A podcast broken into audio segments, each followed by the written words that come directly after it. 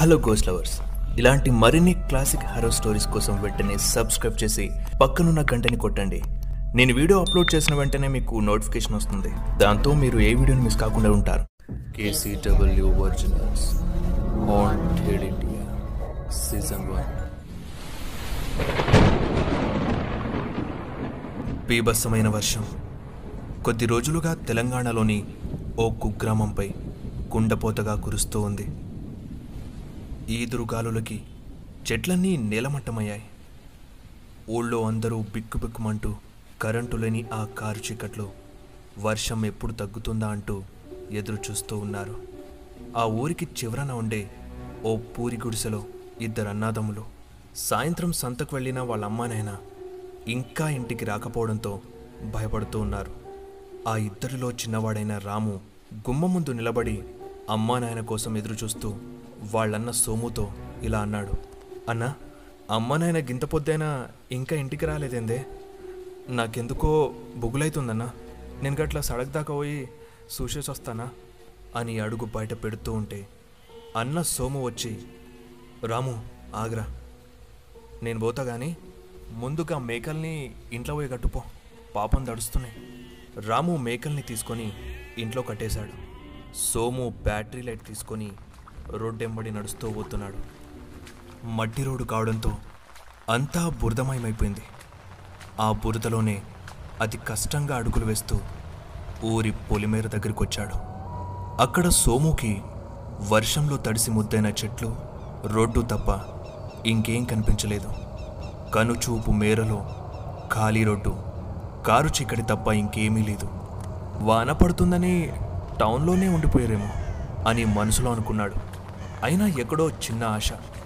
ఇంకాస్త ముందుకెళ్ళి చూద్దామనుకుని అలా నడుస్తూ నడుస్తూ ఉండగా దూరంగా రైల్వే గేట్ కనిపించింది. అప్పుడే వెనక నుండి ఆటో కూత వినిపించింది. పక్కకి జరిగి వెనక్కి చూశాడు. ఏ ఆటో లేదు. కళ్ళని తుడుచుకొని మెల్లిగా రైల్వే గేట్ దగ్గరికి వెళ్ళాడు అక్కడ కనిపించిన దృశ్యానికి సోము వణికిపోయాడు. కాళ్ళు చేతులు చల్లగా అయిపోయాయి. గుండె వేగంగా కొట్టుకుంటూ ఉంది. మనసులో ఏదైతే కీడు శంకిస్తూ వచ్చిందో అది ఎదురుగా కనిపించేసరికి తట్టుకోలేకపోయాడు. రైల్వే ట్రాక్పై రెండు శవాలు పడున్నాయి. పక్కనే కూరగాయల సంచి కాస్త దూరంలో ఆటో నుగ్గు నుక్కై పడుంది. ఆ ఆటో కింద మరో శవం ఆటో డ్రైవర్దై ఉంటుంది. సోము ఉబకి వస్తున్న ఏడుపుని అదిమి పట్టుకొని గేటు దాటి ట్రాక్ పైకి వెళ్ళాడు. అక్కడ చిత్రమైన రెండు శవాలు తల లేకుండా పడున్నాయి. ఆ బట్టలు చూసి అవి తన అమ్మా నాన్నవే అని నిర్ణయించుకున్నాడు.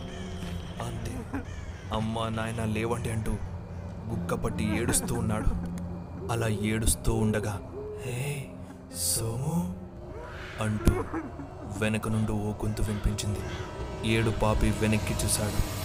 ఎదురుగా తలని చేతిలో పట్టుకొని సోము అమ్మా నాయన నవ్వుతూ నిలబడి ఉన్నారు. అప్పుడే ట్రైన్ కూత వినిపించింది. ఆరు నెలల తర్వాత అత్యవసర పని మీద పోతారం దగ్గరలోని టౌన్కి రాత్రి పదకొండు గంటలకి బైక్పై వెళ్తున్నాడు రాజేష్.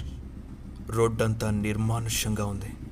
ఆకాశం మబ్బులు పట్టేసి ఆ చీకటిని కాస్త చిమ్మ చీకటిగా మార్చేస్తూ ఉంది. అలా వెళ్తూ ఉండగా వెనక నుండి హారెన్ వినిపించింది. వెంటనే సైడ్ ఇచ్చాడు. కానీ ఏ వాహనం తన పక్క నుండి వెళ్ళలేదు. అంతే. సడన్గా బైక్ ఆపి ఓ క్షణం కళ్ళని నలిపి వెనక ముందు చూశాడు. దరిదాపుల్లో ఏమీ లేదు. మరి హారన్ ఎక్కడి నుండి వినిపించింది? ఏదో భ్రమ ఉంటుందిలే అనుకుని బైక్ స్టార్ట్ చేశాడు. ఇంతలో వర్షం మొదలైంది. రాజేష్ తడిసిపోతూ ఉన్నాడు. ఆ వర్షానికి బైక్ కూడా నడపలేకపోతున్నాడు. ఈదురుగాలికి బైక్ కంట్రోల్ అవడం లేదు. అలా కంట్రోల్ తప్పి రోడ్డు పక్కన ఉన్న గుంతలో పడిపోయాడు. ఎలాగోలా కష్టపడి రాజేష్ రోడ్డుపైకి వచ్చాడు. కానీ బైక్ ఆ బురదలోనే ఇరుక్కుపోయింది.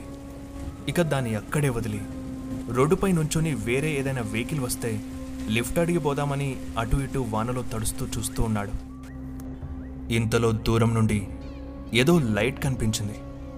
అది మెల్లిమెల్లిగా రాజేష్ దగ్గరికి వస్తూ ఉంది.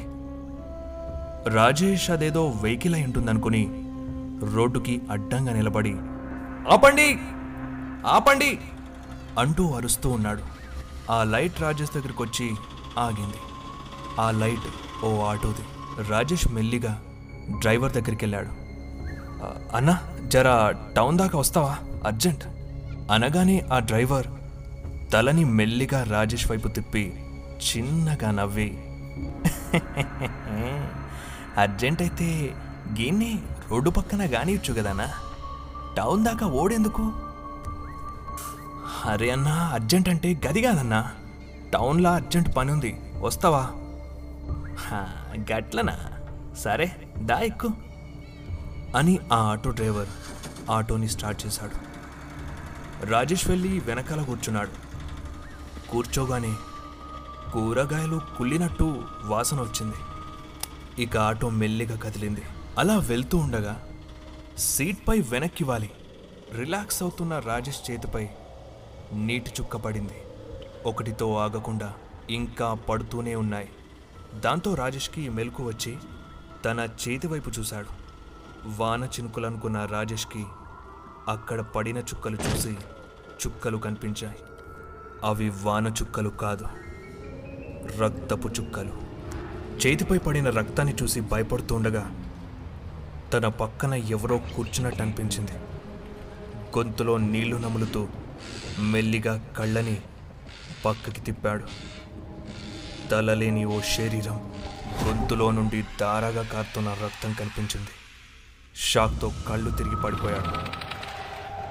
కొంత సమయం తర్వాత వాన చినుకులు పక్క నుండి రాజేష్ మొహంపై పడగానే కళ్ళు తెరిచాడు. ఆటో మెల్లిగా ఆ నిశాచర రస్తాపై పోతూ ఉంది. రాజేష్కి కొంత సమయం ముందు తను ఎదుర్కొన్న దృశ్యం గుర్తొచ్చి భయంతో పక్కకి చూశాడు. తాను తప్ప ఎవరూ లేరు. వెంటనే చేతిపై చూసుకున్నాడు. రక్తపు చుక్కలు లేవు కానీ రక్తపు మరకలున్నాయి. వాటిని ఎంత తుడిచినా పోవట్లేదు. రాజేష్ డ్రైవర్ని అడుగుదామనుకొని చెయ్యి భుజంపై వేయబోతూ ఉండగా ముందున్న అద్దంలో డ్రైవర్ తల కనిపించలేదు. అంతే రాజేష్ చెయ్యి అక్కడే ఆగిపోయింది. ఈ ఆటోకి అనవసరంగా ఈ దయ్యాల చేతిలో చిక్కుకున్నా ఇప్పుడు ఎలా బయటపడడం? అని తనలో తాను భయంతో ఉక్కిరిబిక్కిరి అయిపోతున్నాడు. అప్పుడే ఓ ఉపాయం తట్టింది. డ్రైవర్ అన్నా జర అర్జెంటే. ఆటో ఆపుతావా? గదేమన్నా టౌన్లో అర్జెంట్ అన్నావుగా. గీడ నడిమిట్లు ఆపమంటున్నావేంది అని ఆ డ్రైవర్ అనగానే ఇది అర్జెంట్ కాదన్నా. నాకు వస్తున్న అర్జెంట్. ఆపకపోతే నీ ఆటో గబ్బైపోతుంది అనగానే ఆటో ఆపాడు. రాజేష్ ఒక్క క్షణం కూడా ఆగకుండా ఆటోలో నుండి దిగి ముందుకు వెళ్తున్నాడు. అలా వెళ్తూ వెనక్కి తిరిగి ఆటో డ్రైవర్ని చూశాడు. డ్రైవర్ చిన్నగా నవ్వాడు. వదిలేలా లేడే అంటూ కాస్త ముందుకెళ్ళి మళ్ళీ వెనక్కి చూశాడు. ఈసారి ఆటోలో డ్రైవర్ లేడు. రాజేష్ కుండే అంటూ వేగం పెంచింది. ఈ డ్రైవర్ గాడు ఎక్కడికి పోయిండా అనే భయంతో ముందుకి తిరగగానే చిన్నగా నవ్వుతూ డ్రైవర్ తన ముందు నిలబడి ఉన్నాడు. ఏం తమ్మి అర్జెంటుని ఏడు కురుకుతున్నావు? గడ మర్రి చెట్టు కానొస్తుందా గడ ఊసిరపో నీకు భయం కాకుండా నేను గీనే ఉంటా. పో. అని ఆ మర్రి చెట్టు వైపు చేయి చూపించాడు. రాజేష్కి ఆ సీన్తో నిజంగానే అక్కడే ప్యాంట్లో పడిపోయింది. ఇక అలానే బిక్కుబిక్కుమంటూ మర్రి చెట్టు దగ్గరికెళ్ళి రాకున్నా పూస్తున్నట్టు నటిస్తూ మర్రి చెట్టు తొర్రవైపు చూస్తూ ఉన్నాడు. ఆ తొర్రలో అంతా చీకటి. కానీ చిన్నగా శబ్దం వినిపిస్తూ ఉంది. రాజేష్ ఆ శబ్దమేంటా అని తలని ఆ తొర్రలోకి పెట్టి వింటూ ఉన్నాడు. ఆ శబ్దం ఏదో ఆర్తనాదాలుగా ఎవరో అరుస్తూ ఏడుస్తూ ఏవేవో భయంకరంగా వినిపిస్తూ ఉన్నాయి. అది వినగానే రాజేష్ తలని బయటకు తీసి తల నుండి వస్తున్న చెమటని తుడుచుకుంటూ ఉండగా ఏం తమ్మి ఇంకా ఎంతసేపు? వస్తున్నావా లేక నేనే రావాలా? "ఆ, వస్తున్నానా అని రాజేష్ చేసేదేం లేక ఆటో వైపు అడుగులు వేస్తున్నాడు.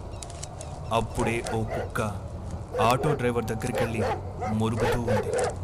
రాజేష్ ఆటో దగ్గరికి వచ్చి ఆటో ఎక్కుతుండగా ఆ కుక్క వచ్చి రాజేష్ ప్యాంట్ని పట్టుకొని ఆటో ఎక్కొద్దు అన్నట్టుగా లాగుతూ ఉంది. రాజేష్కి కుక్కలంటే భయంతో దాన్ని తరుముతూ ఉన్నాడు. డ్రైవర్ ఆటో స్టార్ట్ చేసి పోనిచ్చాడు. ఆ కుక్క ఆటో ఎంబడే కొంత దూరం వరకు పరిగెత్తి అక్కడే ఆగిపోయింది. ఇక రాజేష్ భయం భయంగా ఆటోలో కూర్చొని ఉండగా పోతారం పొలిమేర వచ్చింది. అక్కడ రోడ్డు పక్కన ఇద్దరు భార్యాభర్తలు కూరగాయల సంచితో ఆటోని ఆపమని సైగ చేస్తూ ఉన్నారు. వాళ్ళని చూడగానే రాజేష్కి కొండంత ధైర్యం వచ్చింది. అమ్మయ్య నాతో పాటు ఇద్దరు మనుషులు కూడా ఉండబోతున్నారు. ఆటో వాళ్ళ ముందు ఆగింది. ఇద్దరు ఆటో సీట్ వెనకాల కూరగాయల సంచి వేసి రాజేష్ పక్కన కూర్చున్నారు.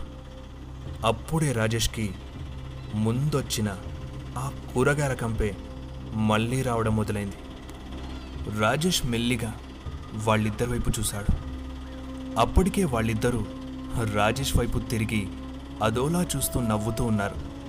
వాళ్ళు చూడడానికి ఎలా ఉన్నారంటే చాలా నిరుపేద రైతుల ఒంటిపై చిరిగిన చొక్క తువాల మాసిన గడ్డం భార్యుడు మీసం చెవిలో కమ్మ ఆమె ఒంటిపై చిరిగిన చీర నల్ల పూసలు ఆ చెవిలో వేప పుల్ల నోట్లో తమలపాకు.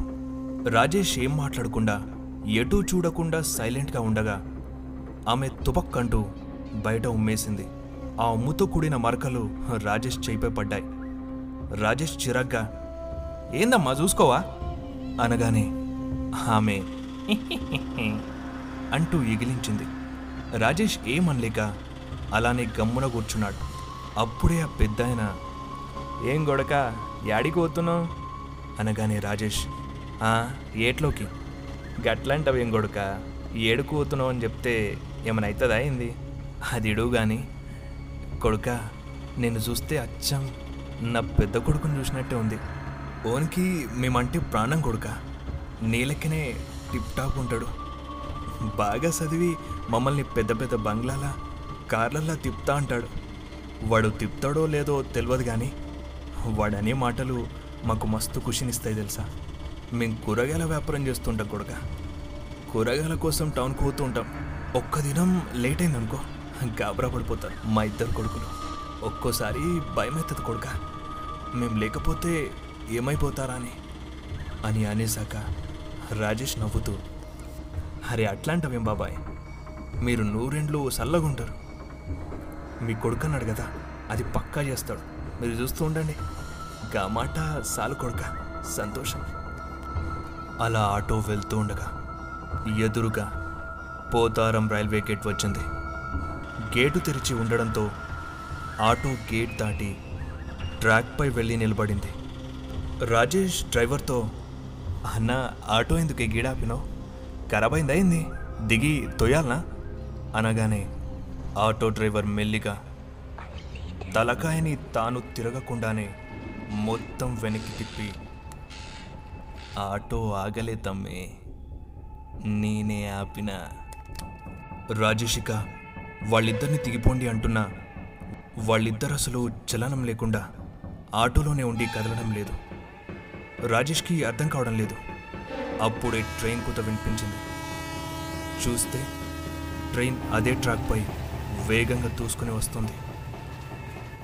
ఇక రాజేష్ దిగడానికి ప్రయత్నిస్తున్న వాళ్ళిద్దరూ రాజేష్ని దిగనివ్వడం లేదు. రాజేష్ అటు ఇటు చూస్తూ అద్దంలో చూడగానే అప్పుడు అర్థమైంది. వాళ్ళిద్దరు కూడా దెయ్యాలే అని. అద్దంలో వాళ్ళిద్దరి తలకాయలు కనిపించలేదు. ట్రైన్ వచ్చేస్తుంది. రాజేష్ దిగడానికి అవ్వట్లేదు. తాను కూడా వీళ్ళలాగా శవంగా మారే సమయం దగ్గరికి వస్తుంది అనుకుంటూ వణికిపోతూ ఉన్నాడు. గుడ్ల పగించి ట్రైన్ వంకే చూస్తూ ఉన్నాడు. ట్రైన్ వచ్చేస్తుంది.